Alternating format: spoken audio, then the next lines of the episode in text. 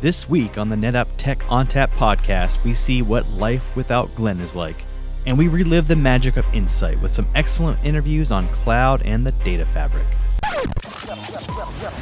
Welcome to the Tech ONTAP podcast with Justin Parisi, Glenn Sizemore, and Sully the Monster.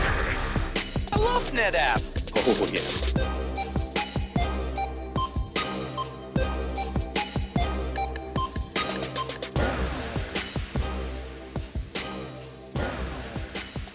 Hello and welcome to the Tech ONTAP podcast. My name is Justin Parisi, and sitting with me today is. Mr. Andrew Sullivan. Wait, wait, wait. What happened to Glenn? Um, I'm pretty sure he's a missing person at this point. Do Uh, we do we need to put out an APB? uh, or you know, like put a picture on a milk carton or something. Um, yeah, or, no- or or a picture on a Monster Energy drink. yeah, that, that'd be more likely where you'd find them. yeah, that might be more appropriate. No, uh, uh, no. In all reality, I think I've seen Glenn twice since Insight in November.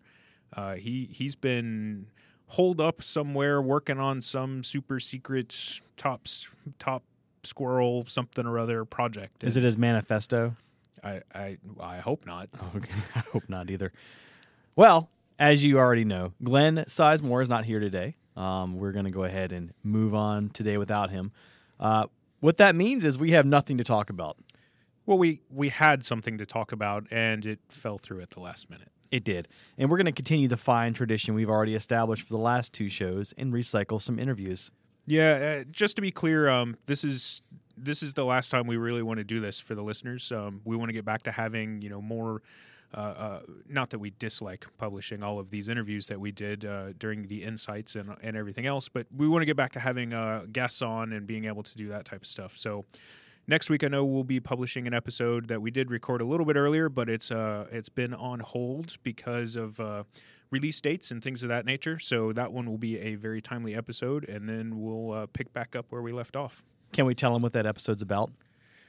Well, yeah, we can tell them it's about StorageGRID. Storage Grid. So if you want to know about StorageGRID, make sure you tune in next week.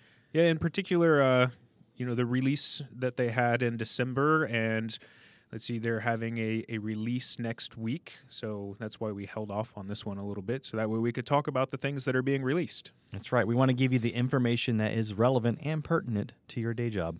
Yes, that we do. And at least one of us, well, sometimes we we do that. Sometimes, not always. So um, today we'll, we're going to do some interviews we have from Insight. Uh, two of the interviews are from our very own NetApp A Team guys. Um, Jesse Anderson will be one interview, and then we'll also do one with Glenn Dekhayser. We're also going to do an interview with Cynthia Stoddard, uh, our CIO. This was done at Insight, and it's also done with Val Bercovici, and they're going to be talking about the Denver Broncos uh, and, the story behind that. And then we'll also throw in an interview that Dave Hitz did uh, regarding Baylor. So those will be some pretty interesting uh, interviews that you'll want to listen to here on this on the show. Yeah, I, I know uh, all of these are going to be, they're all great interviews. Um, I, I- I distinctly remember both of the, the one with Val and the one with Dave when we recorded those at Insight. Uh, the one with Dave in particular sticks out because we uh, we told him, you know, hey, you're, the Tech ONTAP Live, the part where you're on video is over with. You know, now it's just it's just the podcast, right? There's no no video, just audio. And so Dave kicks off his shoes and you know pulls his feet up underneath him and sitting on the couch on stage there, and we had a really great conversation with him. So Yeah, you could pretty much talk to Dave Hitz about anything, and I think it'd be interesting. yeah, he he is a very charismatic guy. Yeah, so, he's yeah, got he's definitely got some energy going. absolutely. Um, if you remember last week, uh, we actually talked about how you could submit your questions into the Tech ONTAP podcast.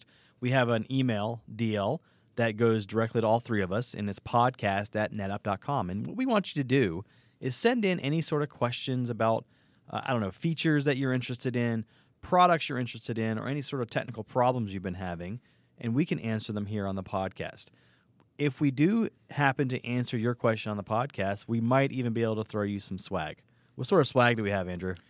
Well, I know for a fact that we have a whole stack, a large stack of Tech ONTAP podcast stickers, and I believe we've got some tote bags and some other things as well, pens. Yeah, yeah, And we'll also try to get some T-shirts coming up as well. So be on the lookout for a, a blog post out there for you know promoting this. Um, we really want to start getting more interaction with our listeners and understand where they're experiencing problems or seeing successes with our products. In case you're wondering, um, we're going to have quite a bit more to talk about within the coming months, and we've got some releases coming out, some new products that are coming out as far as like you know feature sets and that sort of thing. So be on the lookout for for episodes where we talk about that. Um, we're going to make sure that we keep you up to date and abreast of all the newest things that are NetApp related. And eventually, we will have Glenn back live and in person, sitting with us in the studio with us. Yeah, he'll he'll be able to fill in all the air the uh, dead air time that we have. Like I- that. I don't know what you're talking about, Justin. There is no there is no dead air time without Glenn. Yeah. All right, so to kick us off, first we're going to go with our NetApp A team guys. We're going to start off with Jesse Anderson in his interview with Mansfield Oil. Well, good afternoon and welcome to the Tech ONTAP podcast. Now, I just got finished sitting on stage with two pretty awesome guests here with Tech ONTAP Live. I have Hercule Rabsat sitting on stage with me, Director in- of Infrastructure and Service Management with Mansfield Oil, and Jesse Anderson, Network Administrator with Accenture, and also one of our fantastic A team members. So, gentlemen, welcome to the Tech ONTAP podcast, and thank you very much for coming out today. Thank you for having me. Oh, thanks for having us. It's great to be here. So, Hercule, you have one of the most amazing hybrid cloud service provider mentality, right? Just adopting the data fabric success stories I think I've heard from any of our customers. And I, I just want, I would love to get, hear your, your summary of that. I would love to hear some of the more, some of the details about that because right, it, it's just, again, it's fantastic. I'm so excited about it. absolutely, absolutely. I think um, you know when I think back over the last two and a half years, and you know the the challenges that we face as an organization. You know, if we're down, uh, especially being where we are in the energy continuum, we're more we're more downstream. So we support you know the the who's who of the Fortune 500, UPS, FedEx, Walmart, Sam's, Costco. We support those guys, but you know beyond that, we support you know emergency relief. So doctors, hospitals, fire departments, police stations. So it's key that we are on track when we have to deliver fuel. That's that, that that's a that's huge for us. When we're down, um, we're losing about $160,000 a day. So that's a that's a direct impact to the organization. That puts a lot of strain on the company. Um, you know, when I started about two and a half years ago, we had some major challenges. Uh, you know, in terms of our systems and core stability and things of that nature. And I think the way that we've gotten past those challenges. Let me just first say that the, the, I think the one stable thing that we had in our environment was NetApp. Thank God. So we were we were able to um, build on top of that.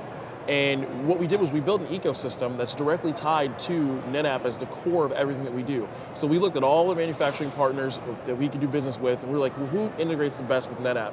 Who talks to them? Who ties into them? And going through that process really helped us to build our core foundation and framework for how we were going to build the organization.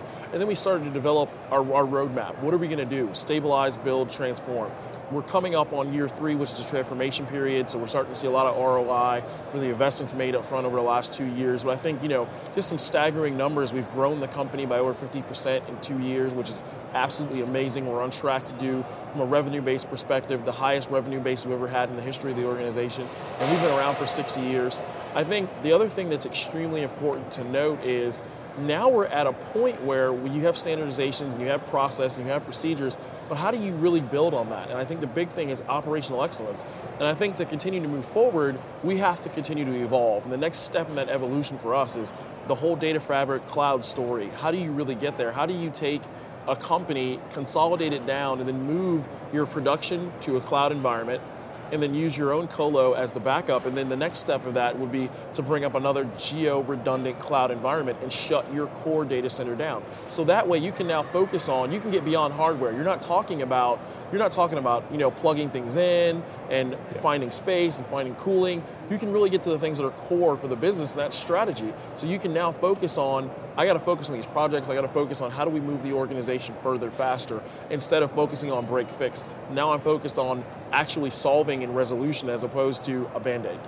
Yeah, and what you mentioned to me earlier was, you know, you went from spending the majority of time doing break fix to now it's just 30% of the time, which means that, you know, your, your administrators, your team is able to spend the vast majority of their time doing those higher level things, which, you know, it, yes, keeping the lights on, keeping things operational is of course critical, but moving IT forward, moving the business forward is really where that value comes in and where you can begin to really grow, right, as an organization. Absolutely. I think, you know, getting to a point where you're transcending or you're going beyond technology, the cloud really makes us, it puts us at the same level as everybody else. It helps us to become more ingrained with the business. Now it's not that we're a partner, we are the business. We have the same concerns. We care about the markets that we're going into. We want to understand the numbers from a sales perspective. We really want to be ingrained in what makes the business better and how the business continues to grow. And I think being able to enable to enable the business leveraging technology that's that's extremely exciting to me to see how far we've come in two years and just taking the business from where it was to where it is today to have a really to have a really successful last couple of years and to be able to see the growth and the and the, the, the evolution and the maturation of the organization in such a short period of time is just absolutely phenomenal. Uh, it absolutely is phenomenal. So, just Jesse, I know Accenture has been working on a lot of private cloud, a lot of hybrid cloud type initi- initiatives.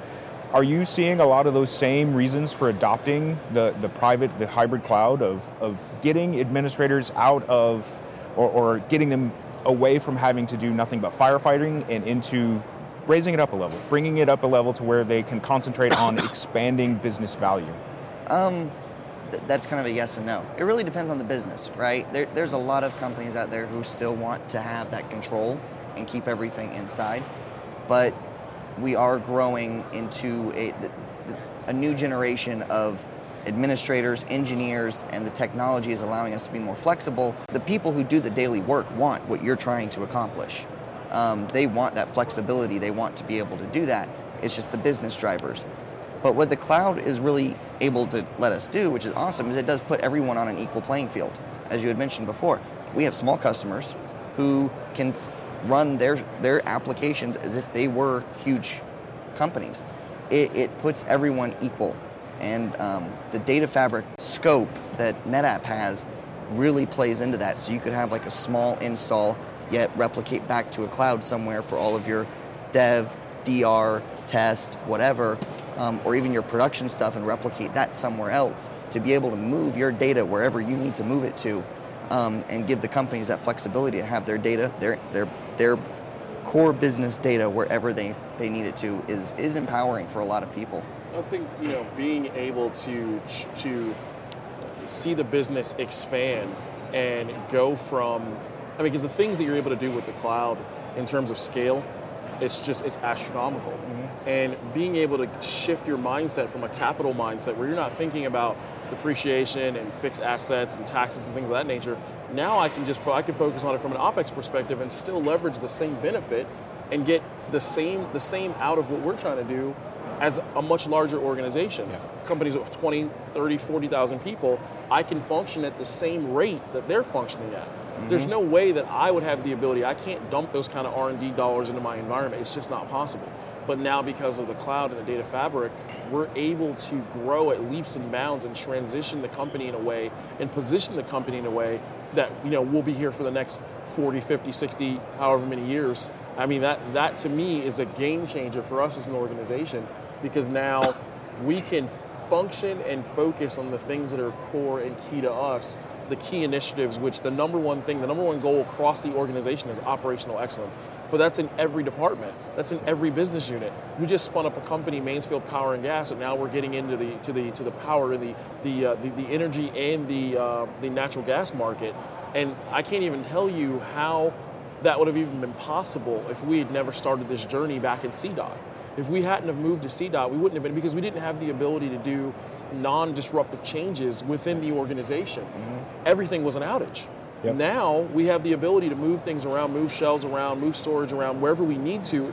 The, it doesn't even matter what it is. It could be SAS, it could be SATA, but we have the ability to move things around and the business not be impacted by it. I mean, that in itself is such a great benefit, and being able to continue that on and extend that into a cloud environment, you know, where you still have the same technology, you, you have the same technology, you have the same team, but now they're just focused differently now they're tied into okay well what's the what how can i take you know how can i speed up the uh, marketing analysis? Or how can i speed up the uh, the uh, sales reporting? How can i give the business what they need? So we're building big data warehouses and we're we're we're, ex- we're extrapolating data out sending it to the cloud. And then the business is able to take those and put it into a BI reporting, uh, you know, BI, BI reporting tools and, and dashboards. And the thing that I think is really empowering it is just the fact that we don't have to deal with the downtime hurdle. I mean, because now the numbers, when the executives get their reports, it's not a day or two removed from the data. It's maybe an hour removed, which has dramatically improved our capabilities as an organization. Well, it's funny, right? Because success means that technology is essentially transparent to the business. It's just there and it just works. Right. And that means that you're doing something really, really great. Right. So, gentlemen, I'd like to thank you very, very much for coming on to the podcast. Uh, it's been great having a conversation with you. You know, Hercu, again, just a tremendous, fantastic, great success story. Uh, I can't can't thank you enough enough for coming on. Absolutely. And Jesse, it was great to see you again. Yeah, always a pleasure. Yeah, thank you. You are always welcome as a guest on the on the podcast. And gentlemen, thank you very much. I may take you up on that. Be careful. All right, that was some good stuff from Jesse Anderson. Now we're going to move on to another NetApp A teamer, Glenn Dekhayser, and we're going to talk a little bit about Lean Cloud with Val Bercovici. Joining us now on the Tech ONTAP live stage here for the podcast edition uh, is Glenn Dekhayser, practical lead and office of the CTO at Red 8 IT, and Val Bercovici, our very own cloud czar here at NetApp. Uh, Glenn, how are you doing this, today? Well, just as good as last night's. Uh, Just- great insight. Glenn, I gotta say, I really like that shirt that you're wearing. I, we, we're both wearing our our uh, A team shirts, and they look pretty fantastic. Yeah, you know, they did a good job this year with these. yeah, absolutely. You know, they're slimming. I need And- all the and I help need- I yeah, I can was get. gonna say, I Yeah, need you all know. of it, How do they know? Exactly. and that voice, of course, for the listeners at home is our very own Val. Val, how's the show treating you so far? Oh, it's great. The show's been fantastic. We're only halfway into it. Looking forward to the general session this afternoon and uh, tomorrow as well. And really happy to be back on the podcast. I'd love to be a veteran of the podcast now. It's great, great to have you back. We really enjoyed you having on the show a couple of weeks ago. So, gentlemen, I have to say that when I saw the title of this particular session, I was really excited. Yeah, me too. I- and and let's be honest, I'm pretty easily excitable. but uh, no, uh, so the, the title of this one is why DevOps will move to the lean cloud, and, and this is something that's really near and dear to my heart. Right, as you as you know, I am involved heavily with containers these days. So, so Val, I know you did a blog post a couple of weeks ago on the lean cloud. Could you could you give us a definition of the lean cloud? It's really all about money. And in this case, you know, we all know that you can make a ton of money in the cloud. That's how we're all here. But how to be profitable and how to keep most of that money is what the lean cloud is all about. It's Yeah. operating efficiently. So this whole notion of the economics of elasticity, it's a wonderful thing when you're in a hyperscale cloud. During a dev, test, innovation phase of anything you're working on. As the workload matures and stabilizes, and I would say instead of being stable because that implies a workload that never goes up or down, probably a better term is predictable. Mother's Day, you know, or Christmas shouldn't be surprises are on the calendar. So once you can predict the spikes, peaks, and valleys of your workload, anybody, shouldn't say anybody, most competent organizations, IT organizations, can build infrastructure for predictable workloads. Yeah. So the economics of elasticity diminish pretty rapidly once the workload becomes predictable. And the lean cloud is all about making sure you've got the right workload, you know, at the in the right cloud during the right phase of its life cycle and operating efficiently and profitably as your workload matures, which is really what this is all about. No, I love I love the term lean cloud because it ties back in to, to the genesis of all of this. You know, you know we'll, we'll, we'll, we'll engage Glenn here in a minute and get get uh, dive into DevOps. But Right. you know, if you really pick DevOps apart and trace it all the way back, you can trace it back to lean manufacturing. That's where this stuff came from. exactly And that's the inspiration for the title. Yeah, absolutely. I love it because it's the it's the just the continuation of the theme, right? Of constraint management and and and end to end IT service pipeline and just optimizing that delivery process. And, and in this event, taking a data centric view and building a holistic solution that that takes all of that into account. I never get tired of it. You've just reminded me, we need to co-author a blog on specifically the origins of the name itself, Lean Cloud, because it's a great story. It makes for a great blog. Yeah, it's a, I, I would I would love to do that. It's going to I, happen. I would read that blog. so, so Glenn, we had Garrett Mueller, a technical director at NetApp, on the podcast a couple of weeks ago, where we talked about NetApp implementing DevOps, continuous integration, continuous deployment internally. And one of the things that came out of that was, you know, DevOps is not. There's no one definition. You don't deploy a DevOps. You don't buy a product. So. Right. I- I'd love to hear your definition, how you're seeing customers really adopt and implement DevOps in their organizations. Well, I, th- there was a recently coined phrase about maybe 20 minutes ago uh, that we call it DevOps, we were looking at calling it DevOptions, because that that's how I'm seeing it being, at least in the in the regular enterprise space, smaller enterprise space, and and, and uh, you know I'll say the regular, not the Mongo enterprise space, but I'm seeing uh, DevOps being uh, viewed as a way to provide a multitude of options of where I'm going to run those environments, right? So I can put a Docker up environment up anywhere, right? I, it doesn't matter where. I could have it in my own environment. I could, you know, put it up in Amazon. I could do it in Azure. Now I could do great, amazing in Azure now. But uh, sometimes I need it in all of the above, in different kinds of workloads, or I want, in, I want it for reliability, or I want different performance workloads. It's just that, you know, if I don't have those options, if I'm stuck with one place, I, I'm, I'm, I'm stuck. I mean, I, how, can, how am I supposed to get the economics of cloud, of data mobility, if, if I don't have those options in my uh, underlying, underlying infrastructure? So, uh, what I'm seeing from my customers, and I was saying, most of my customers don't come to me saying, help me with DevOps. They don't, they, they're doing it and they're entering into these problem sets without even knowing it. They're kind of stumbling in the dark. Uh, now, some of the very large enterprises obviously have this very formalized approach to this stuff. But most of these companies are really just starting to, to grope around in this area and figure out how they can derive value and essentially, you know, increase top line, reduce bottom line by uh, uh, employing this approach. It's, it's still very, very new. So Yes. they're looking for a partner to help them, to, to guide them through this maze. And, you know, I don't see any other technology companies doing it. I just don't.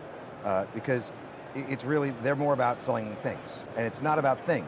Yeah, that's my, my problem with the whole DevOps movement. You know, watching it the, the past 18 months get popular all of a sudden.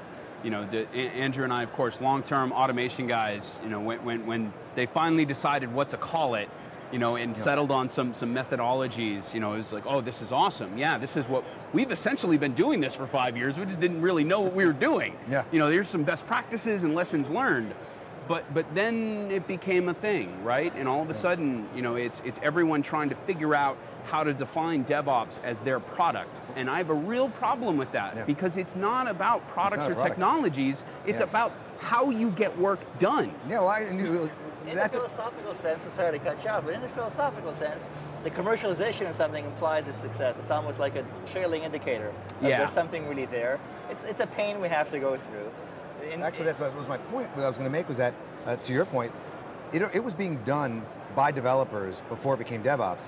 It was just called Shadow IT, Exactly. right? So it, they were doing it. They were getting their flexibility. They were moving data around these different places on their own. But Yeah. but it was outside of IT and it wasn't being controlled. There was there was absolutely you know absolutely no control over it, no cost control for sure, and uh, and they weren't doing it the best way.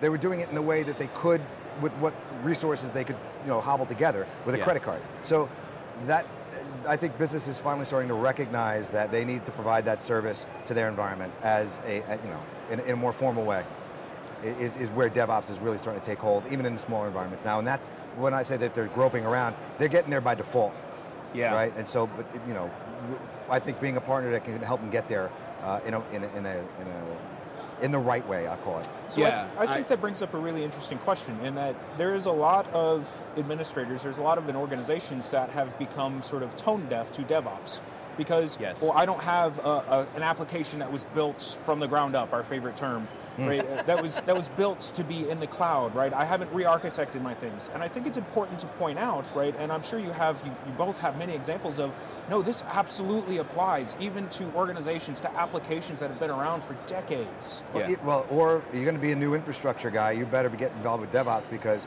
you know, looking at ACI and these new things coming out, infrastructure guys aren't infrastructure guys anymore. They're developers. Absolutely. So Yes. where are you where where are you maintaining that code? How are you testing that code? How you you know what, what environments are you going to develop those in in a, in a, in a prototypical way? Uh, so it's all changing, and as you know, we're getting more software defined with the data center and the networking. It's you better get into DevOps because it's going to be your whole world.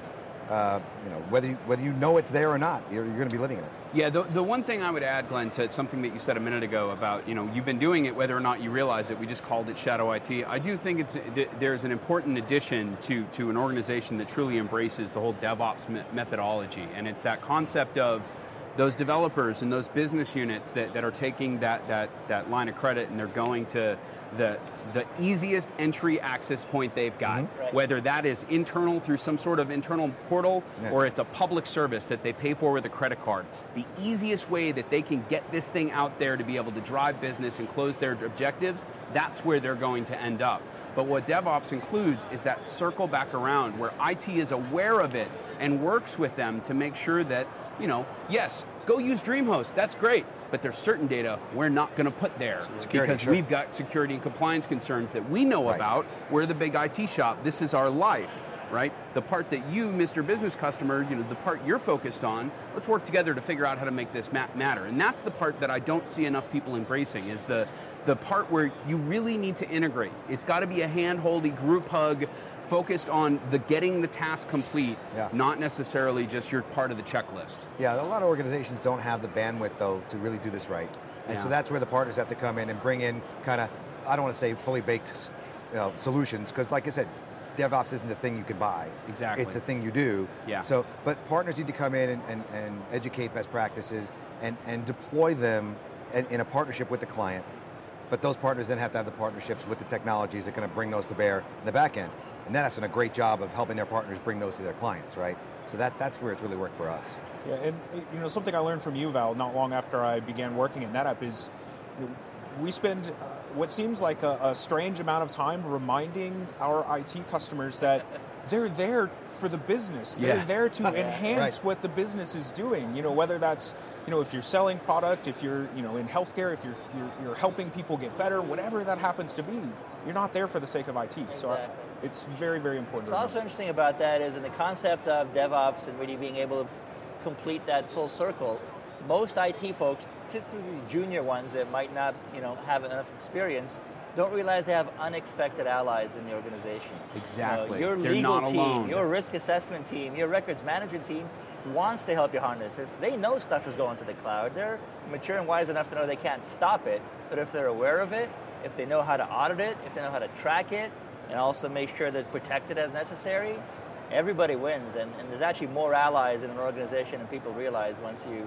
socialize what, what's going on. You know what? To, to that point, Val, uh, last time we had you on the podcast, we plugged your favorite book, uh, The Developer is the New Kingmaker. yeah. Uh, I'm going to go ahead and plug my favorite book these days, which is The Phoenix Project, a DevOps story, which is precisely that. Uh, if- for the listeners, if you guys haven't checked this out yet, and you're you're in IT in 2015, it is a must-read these days because it, it is a, a plain language story of how an organization goes from the old siloed way of working to the modern, you know, continuous integration DevOps way of doing business. Wonderful. That's going on my Kindle queue. Yeah, didn't you push that on a previous podcast? Maybe a, I maybe did. a, See, I listen. All right, gentlemen. So thank you very much for coming out today. We really appreciate your time. Thank you, Glenn, for coming on both Tech ONTAP Live as well as the podcast. We will be more than happy to have you back anytime you're willing to chat with us. It's been fantastic today, gentlemen. Thanks, guys.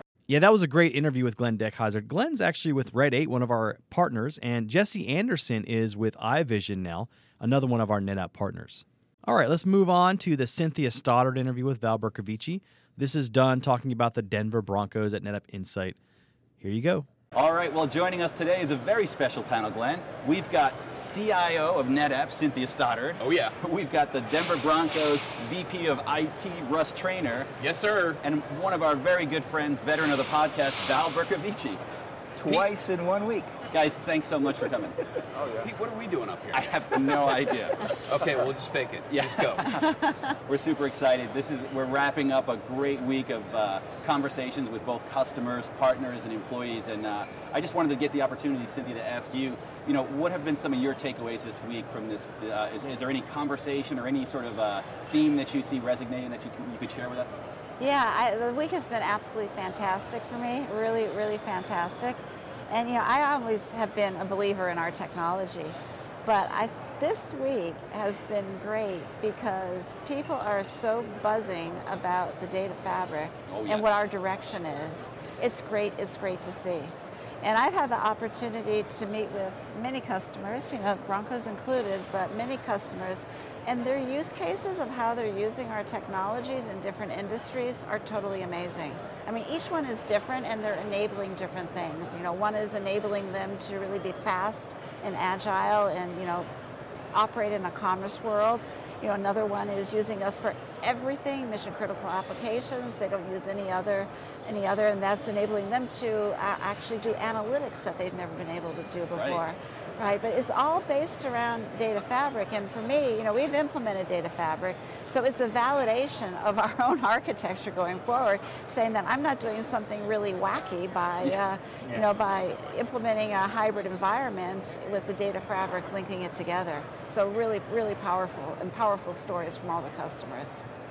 Yeah, I completely agree. That's sort of what I, that's my takeaway, Glenn, this week too. Has been really the, the, the data fabric, and this is not like it's some new product that we're re- releasing called the data fabric, right? This is literally the combination of all the goodness of NetApp, Yeah, and, it's- and just really combining all of that into just a really holistic solution. Yeah, it's literally every product at NetApp. Yeah. it's it's a design methodology, not Right. not a point solution. Yeah. Um, which is why I I'm so impressed. Like one year later, and and you know, Russ, keep us honest here. What do you think? You know, you got you, you, we're we're a year into this vision. Yeah. I think we've we've shown pretty substantial progress along this path. You know, how does it look from you looking in? Yeah, so, so it's interesting because remember, two or three years ago, everything was going to the cloud. Everything Yeah. was going there, and then it didn't go there. Not everything went there, right? Yeah. Now, now it's about the hybrid cloud, and, and NetApp has done a good job. And, and I saw the AltaVault product, and, and it's a nice enabler, um, an easy way to, to bite into the cloud a little bit, right? And um, and so we're going to look at that, but also it, it's nice the the keynote sessions and, and kind of seeing where NetApp's driving their technology um, and kind of the industry trends, if you will, and trend setting. Um, the, the private cloud, right? The, the those kind of things, and they're making it attainable. They're making it easier for us to kind of go into that world. Um, so, from my perspective, I see it coming. NetApp's doing a good job road mapping that out for us, um, and then working with the other with the other vendors as well. Some of the you know whether it's VMware or, Cisco or, or what have you on the back end. Um, but I, it, it's nice to see that roadmap from my perspective as a customer, knowing where we're going to be in a couple years, um, and maybe even sooner. So. Yeah, and I think you made some really, really good points because one of the things that I would hate as a CIO is to be locked into one way of doing things. Sure. And what we have done and what I see is we have choices. So I can make a lot of choices, but yet have a standardized architecture. And that is really important, and it should be important to every CIO. Oh, I completely agree. And, and AltaVault is yet another perfect example of having that open, that strategy. I mean, you cloud provider of choice, you know, and you're using that with AltaVault. I mean, that's supports awesome. any type of encryption. It's just a really wide open product. And uh, I got an opportunity to actually present with the, the young lady that gave you that demonstration, Rachel Dines. Ah, yeah, yeah. And, uh, yeah oh, she's awesome. She's amazing. The, the, the product is amazing, and she's super passionate about it. So definitely one of the highlights of my week. How about you, Val? Well, speaking of choice, you know, just riffing off of what Cynthia just said right now, I'm just contrasting this show with VMworld just a few weeks ago up in San Francisco. I watched the keynotes, really liked the keynotes. So, you know, I like the slickness of the presentations, the functionality introduced. There's a tagline that Pat Gelsinger used that I've stolen liberally, which is innovate like a startup and deploy like an enterprise. I love since it. stolen Yeah. it from you. Yeah, and we've, we've quoted it several times on And the the show. data fabric, if nothing else, that is the tagline for the data fabric. Right. But choice, I think is what's really interesting to me. Because one of the cool things that VM, VMware showed at VMworld was the ability to do seamless migration from one cloud to another, which sounds on the surface a lot like data fabric, perhaps at a higher level at the host level instead of storage level. But it was basically in a completely homogeneous VMware only world. Right. And that left me, you know, uh, as a partner of VMworld interested, but as a potential customer, really flat. Because that gives me almost no choice. I've got to pretty much orchestrate and manage almost my entire environment and budget for licensing Yes. my entire environment, you know, Yep. in the VMware way. Right. Uh, and so the, the contrast between you know what they're offering and what we're offering at a high level is functionally similar, but the choice that we enable and the, the, I think the, the fact that we connect it with reality of there are two companies in Seattle that kind of matter when it comes to cloud. Yes. And we can't exclude them from any kind of cloud strategy. That's right. That that's the big deal for me is it's it's so real what we're enabling customers to do right now, and it's so much more valuable and it really offers them that freedom that is a necessity for business today. You just wouldn't lock yourself in. That's No, just you couldn't. an option. No, you shouldn't. If you did, you shouldn't be a CIO. There you go. Right. Awesome. So when he said drag and drop, what instantly came into my mind was an amazing demo we showed you know, yesterday at the Oh, general God, yeah. session. actually tweeted it was a, it's a profound moment in cloud history for a company to Isn't that cool? Yeah, That was so cool. It's so cool. It's amazing to enable a customer of almost Yeah. any size, really, particularly with NPS, to literally drag and drop one proprietary hyperscale, valuable proprietary hyperscale environment to another completely different competing hyperscale environment. That's unprecedented stuff. The fact that we make it look that easy, but you'd expose all the work under the covers with one click as well. Right. That blew me away. And I saw the storyboards for this two years ago, and we were designing this feature, and seeing it live still blew me away. So yeah, Yeah, it was quite a compelling demo. it was. So Russ, you've been here all week. You're a NetApp customer, obviously. Yep. Can you share a little bit about your experiences here at at, uh, at Insight and say maybe some of the uh, maybe one of your highlights of the week? Yeah, it's it, it's been busy. Um, it's good. Took and I and I try to get to classes just like everybody else. Um, but it's kind of neat. It's kind of neat for me because I get to catch up with some of the folks that, that I see. Uh, you know, it's I don't they're not in Denver, so I don't see them all the time. But some of my Denver folks are here, so catch up with them. And then Cynthia, I haven't met before, so this is it's a That's good great. just from a relationship perspective, right? And so NetApp is they're one of our pillars of infrastructure, if you will. So it's nice to get to know the different folks behind the scenes at NetApp, and, and, and really what they for me that's I like that, um, and eh, not that I'm going to email her and send her a troubleshooting ticket, but it's nice to it's some nice to meet do. her. Actually, some customers do. Yeah, I'm doing this, Cynthia. Can you help If me? it was a visit to a home game, I think you might get a Yeah, positive yeah, response there you to go. that. So There you Cynthia, go. you remember me? yeah, yeah, that's funny. But it's been it's been great, um, and I'm learning more and more. Like I said earlier, the road mapping and seeing what's on the docket in the future, um, in the near future, maybe even longer term, is is a is a good thing for me because I don't. I mean, I'm dialed into football, right? So so get me out of the get me out of that world for a little bit and get me in the real world and and um, and and give me some of that information so then I can take it back and um, and then inform my guys, and so we know we know kind of what's coming. So it gives us a little bit of a head start, if you will. So I, I love that part about it. Russ, I gotta ask. You know, I'm, I'm, I'm we're, we're standing here having this conversation, and I'm looking down at the table. I, I- this looks like is is what is this exactly? and uh, we've got a tablet here that, that looks like it's got uh, your You know, Russ, all why of don't we the switch seats information. and Walk him through just a little bit so you can see on the screen what you're walking through. Because I mean, Yeah, I a- can a show very you. quick demo is really Yeah, you show know, 'em, show 'em valuable, the- visually show 'em the engaging. stuff so you yeah. showed me. It was we really can do this cool. on a podcast, right? We can switch Yeah, of seats. course. So, Yeah, yeah, yeah. We have the technology. Oh yeah, they're not even looking right. So yeah, no. So this is cool. So we, we, we were after digitizing playbooks, right? No, right, nobody forgetting. wants to carry around the big binders anymore. So and Yeah. we just want to give them the efficiencies of, of, of newer technology, right? Digitizing this and, and giving them some time back, like I always say. But um, so this is the the Player Link app. Broncos helped design it. There's three sections to this thing, right? There's notifications, so you can pull up, um, and these are just dummy dummy docs, if you will. But you can pull up different documents there, and in here you can see there's some editing tools and annotation tools and highlight tools, so you can kind of scroll through it. Um, and these get updated dynamically on the back end when, say, I, say I need to put out a new um, a lunch menu form, right? And Okay. Even on, like I can actually send that, drag and drop that over to their folder on the Player Link server side, which lives on VMware, which lives on NetApp, and then that'll automatically get pushed out to, to, to their tablets. Um, and same thing with the playbooks. And then on the video side, it's a, it's a it's a great tool. So it's Look right in that. hand. And so Video. they- yeah, video. So so and they can scrub. They, you know, they these guys are so right. They want to look at is the footwork right? Did, did the guy's hips turn correctly when he was guarding? You know, so Right, they, it's so they- detailed, yeah. It is, and so they get they get into it. So you can actually just kind of go back and forth and scrub through it. And scrub Um, through the actual video as the plays are going back and forth like they do on the TV when they're doing instant Isn't, replay. isn't Yep. that Yeah. cool? Isn't That's that fantastic. cool? No, it's, it's great, and you have different It's views, really right? So you can actually just go through, and you can have different, you know, you just go through the plays kind of thing. Um, but you can have different views, close-up views, and you know, for for our purposes, are usually an end zone shot on each side, and then there's the side view, and so it gives them a nice um, a nice tool to work with. Um, and like Val mentioned earlier, we're trying to, you know, we, we try to get this for them on the way home of the game we just played, so they can start breaking down film on the plane ride home.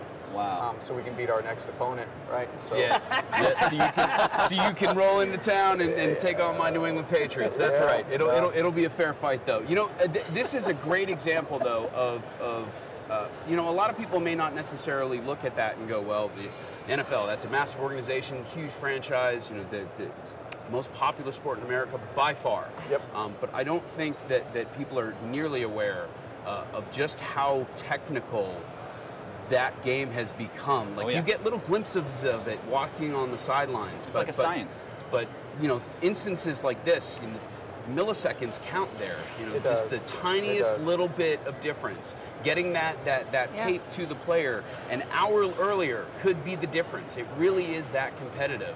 And, and I just love how you guys have, have continued to innovate, continue to push forward like this.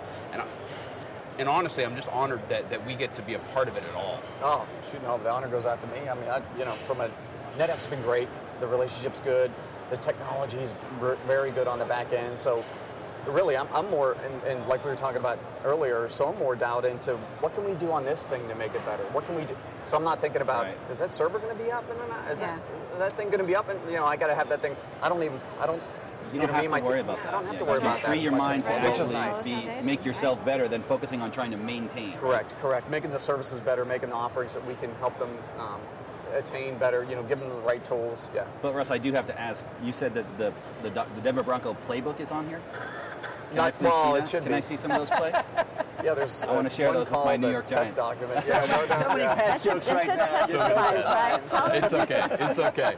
Feel feel free. We'll all the deflates and everything I'll else. just, I'll just put this over here. I know you got to hide it from you got- you got to hide it from. Glenn because his But yeah. but you know what though, uh, Russ, you just mentioned something, and, and honestly, it's been a theme that we've had with everyone that we've talked to this week. And and just to reiterate, right? Uh, no, you shouldn't care about whether or not the service is up because that's not what the server being up is not providing any value to the organization that Correct. you're supporting. Correct. What we What about. provides value to the organization is being able to shorten those delivery cycles, to give them access to data faster, more transparently, more uh, seamless ways to communicate amongst the organization. That is what, what, what you should be focusing on and what you are, clearly are focusing on. Yeah. It's our job to worry about keeping the server on and making sure the infrastructure is going to be there for you and that you're not going to get locked in in the future when you've got to start to make those pivots as technology change. You know, it's it's I, I I love the fact that that you know we talk about this stuff at a high level, Right. But this week, talking to customers, both here in the Tech ONTAP live stage as well as out on the show floor and at the party last night, our customers get it. Yep. And and I don't know if we just lucked out and we cherry picked the best of them, but the vast majority of the industry doesn't. Yeah. Yeah, so so you are definitely at the bleeding edge of, of this wave. As, uh, that's wildly impressive. Yeah, as long as it's not too bloody, just a little bit of blood. You know, not not too bloody, not violent. It. You know. Exactly. Yeah, that's great. Violent, that's These are right. violence on the field, not, that's uh, not in IT. All right. Very good. Well, we've stolen too much of your time. Cynthia, I want to thank you for joining us. Val, as always, a pleasure. And Russ, I hope you enjoy the rest of your time. Thanks for joining us on the podcast Thank you. today. Yeah, it's been great. And last but not least, Dave Hitz and the Baylor interview from Insight. All right, day one at NetApp Insight 2015. Andrew, how you doing, buddy? I am fantastic. I just had two back-to-back sessions that I could not have gone better. I don't think. That's fantastic. You did your containers session? It was fantastic. It was standing room only. There was people sitting on the floor, so it went really, really well. And you said it ran long with questions, which is always a good it sign. Did. I was uh, sign. yes, I was almost 20 minutes late getting here because uh, because of all the extra questions. So I think that's I, I hope that is a fantastic sign. Well, Sully, I got to tell you, it's not about you today, my friend. Uh, Absolutely. Today we've got two very special guests. Let's be honest. This whole conference is not about me. It's not about us. That's right. With that, let me go ahead and introduce our two guests. One, our audience may have heard from Mr. Dave Hitz, founder of NetApp. Dave, welcome to the Tech ONTAP podcast. Here I am. I'm glad to be here. That's awesome. Oh, you got your shoes off. Perfect. I'm going to take my shoes off. this is great. All right. Also joining us is Director of Special Projects at Baylor College of Medicine, Alex Izaguirre. Alex, how you doing, sir? I'm doing great. Excited to be here. So Alex is doing a session this week at NetApp. It's all about a, a success story that we have uh, with, Collar, uh, with Baylor College of Medicine, and the session title is uh, it's a customer case study, Baylor taking research and discovery to the cloud. So really, really cool conversation that we just caught. Uh, for the Tech ONTAP interview. So, two minute version. Alex, tell us a little bit about some of the challenges that you had at, at, um, at Baylor and sort of how, how NetApp sort of answered those, those challenges for you. So, at, at Baylor, we have a, a very diverse audience that we have to cater to. Uh, we're dealing with education, research, healthcare, community, and uh, in each of these cases, the needs are very, very different, all the way from security, from the amount of storage, performance, everything. Uh, so, what we needed to do is find a way to create something that was not necessarily a one size fits all, but something that could provide the adequate resources for each community. And for us, we kind of we landed on FlexPod. It worked really well for what we were trying to do. Uh, it gave us the flexibility to to expand, uh, gave us the right performance level. Uh, we, we're using our environment. Uh, we call it the Discovery uh, platform uh, because it's really there mainly to support our researchers. But interestingly enough, we actually expanded that the, the, the use of it to other even just more operational needs. We converted our SAP environment to to the Discovery platform, and we found that uh, running payroll occurs 50% faster. So it's just makes everybody Get else paid happy. sooner. I like that. You, yeah, use FlexPod, get paid sooner. So, what is this Discovery Cloud concept? So the, the idea of the discovery concept is that researchers really need to be focused on doing their research work, not trying to understand how to manage technology and purchase it and procure it and configure it. So we've simplified that. Uh, we've actually created an automated process where soon, where, uh, we just came out of QA with the, the software, they'll be able to actually provision their own systems, storage, uh, servers. Uh, we're going to be moving into VDI soon. So it's, it's very exciting because the researchers aren't focused anymore on the technology, they're focused on their research work. Alex, this is really one of my favorite subjects. Right? I, I've been doing automation, I've been doing private cloud for a very long time. And I find myself constantly talking to customers, talking to people, and, and reminding them that IT is not there for the sake of IT. IT is there to enable the business, to That's right. enable our customers, their customers, to do the things that they need to do. And just getting out of the way, letting them do the great things that they're doing. So, uh, it, completely fantastic, wonderful story. And that's exactly what they want. That's what they want. They really want to feel the autonomy. Uh, and, and on our side, it's not that we don't want to give them that autonomy, but in the past, we've been challenged with how do we give them their autonomy yet be secure? How do we give them the autonomy yet be cost effective? How do we give them their autonomy and take advantage of, of uh, you know, performance in the right way? How do we give them autonomy and make sure that things are backed up and, and DR and business continuity functions correctly? Well, FlexPod is that answer for us because we're able to let them do what they need to do while still having control over the, the, the general environment. So, so, Dave, how do you think that NetApp really answers that challenge that, that Alex has over there at Baylor? Well, I view us as building foundation, support for what other people need to do. When, when you listen to him talk, I, I mean, he needs to do compute, he needs to do virtual desktops. There's a whole variety of services that Alex needs to provide. But the foundation of it is data. And the data is the piece that lasts a long time. I Oh, mean, yeah. you, you log into your desktop and then you leave. It's like, okay, that desktop's gone. Yep. You don't care anymore. Um, but the data, I, I- I mean, when you look at hospital patients, what's the what's the law now? It's like the life of the patient plus seven years or something, and God knows how long a kid's going to live, right? So 120 years, like we don't know. Yeah, yeah. And uh, so, so it, you you need to have a lot of confidence in the infrastructure that you're choosing to help you manage that data and get it to where you're going to want it. I, I mean. I, you talked about what if a, what if one of your researchers has got data in Amazon? What if what if they are required by law to share it because some funding agencies do require that? You've got to have the flexibility in the underpinning system to, to let you do whatever you need, and you don't know what that is yet. So you need to choose a vendor you trust to help out. I mean, that, it, I- I guess it's a long-term trust, maybe even more than any technological thing. I mean, I- we have all sorts of technology. I think is awesomely cool. But when you're a customer saying, "Who do I work with?" Really, I think it's about someone you think is heading where you're hoping to head and can help you get there. Well, yeah, Dave, you said something earlier when we were doing the video interview that really resonated with me, and you said it was not about NetApp. You know, and both of you sort of shared that same theme, and it's true. It's it's not about NetApp. It's about the business and the challenges of that business. And so, in your case at Baylor, having to overcome, you know, the time to actually get IT stood up, so your researchers can do the research required to get the grants that you guys need. And so that part to me is the most exciting. The fact that you have, you're excited about the culture, you're excited about the, the, the team, the people at NetApp, but you also have a technical solution that's going to meet those needs, combining FlexPod as well as the data fabric. You're, you're spot on because I, I think one of the frustrations that we deal with is researchers are, are moving from different institutions to different institutions. And I think NetApp's vision on the data fabric is key to our success moving forward into the future. When we look at a researcher moving from University X to our institution. Today, it takes anywhere between three and six months for that researcher to get established at Baylor, put up their information, get their lab going, all this stuff that really shouldn't take that long. But, but the idea, the concept that they might in the future, and very short in the future, be able to say, hey, you know what? I'm, I'm, I, I now started working at Baylor, and I talked to their IT team, and I thought it was going to be a big deal. But they said, we have this space in the Amazon cloud where we're going to provision your stuff, and your IT team is going to push it up there. And then we're going to come from uh, the Baylor side and, you know, using our cluster Data ONTAP, just bring it down back into our environment, and now you're up and running.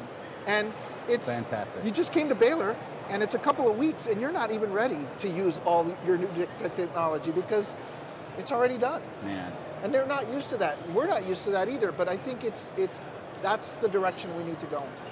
All right, well, we are very short on time, and I know both of you have places to go. And so I want to sincerely thank both of you from the bottom of my heart for coming on the podcast. And I want to extend an invitation to both of you to come back to the podcast. I would love to do a deep dive with you one time and really understand that whole that whole conversation that you guys are doing over there at Baylor. One question before you leave. I know you have that session this afternoon, which is Tuesday, right? Or today's Monday. I'm losing my mind. Today's Tuesday. Today's Tuesday. Are you doing it anymore during the week? On Thursday as well. Okay, so it is on Thursday. And so for you, for the, for those of you listening that are here at NetApp Insight, you're going to want to make sure that you register for that customer that customer case study, Baylor, taking research and discovery to the cloud. It's one that you will not want to miss. Awesome. Thanks, guys. I really appreciate it. Thank, you, gentlemen. Thank you. All right, always good stuff from Dave Hitz. I think that's about it, Andrew. What do you think? Yeah, all of those are, uh, you know, they're really good, and it reminded me, you know, br- brings me back to, you know, when we were actually doing those. And yes, it was incredibly hectic at Insight and everywhere else that we were at, but it was also a whole lot of fun. You know, Jesse and I got to sit on stage and talk with uh, with Mansfield Oil, right? And we had a blast doing it, right? I got a face made for radio, so apologize in advance for anybody who has seen that video. Uh, but yeah, you know, glad that we were able to get them into the show and uh, fill in some of that dead space. Fill in the dead space. All right. I think that's it. I think that's all we've got today. So, that music tells me it is time to go. If you'd like to get in touch with us, send us an email to podcast at netapp.com or send us a tweet at netapp. As always, if you'd like to subscribe, find us on iTunes or SoundCloud or via techontappodcast.com. If you liked the show today, leave us a review. On behalf of the entire Tech ONTAP podcast team, I'd like to thank you all for listening. That's it.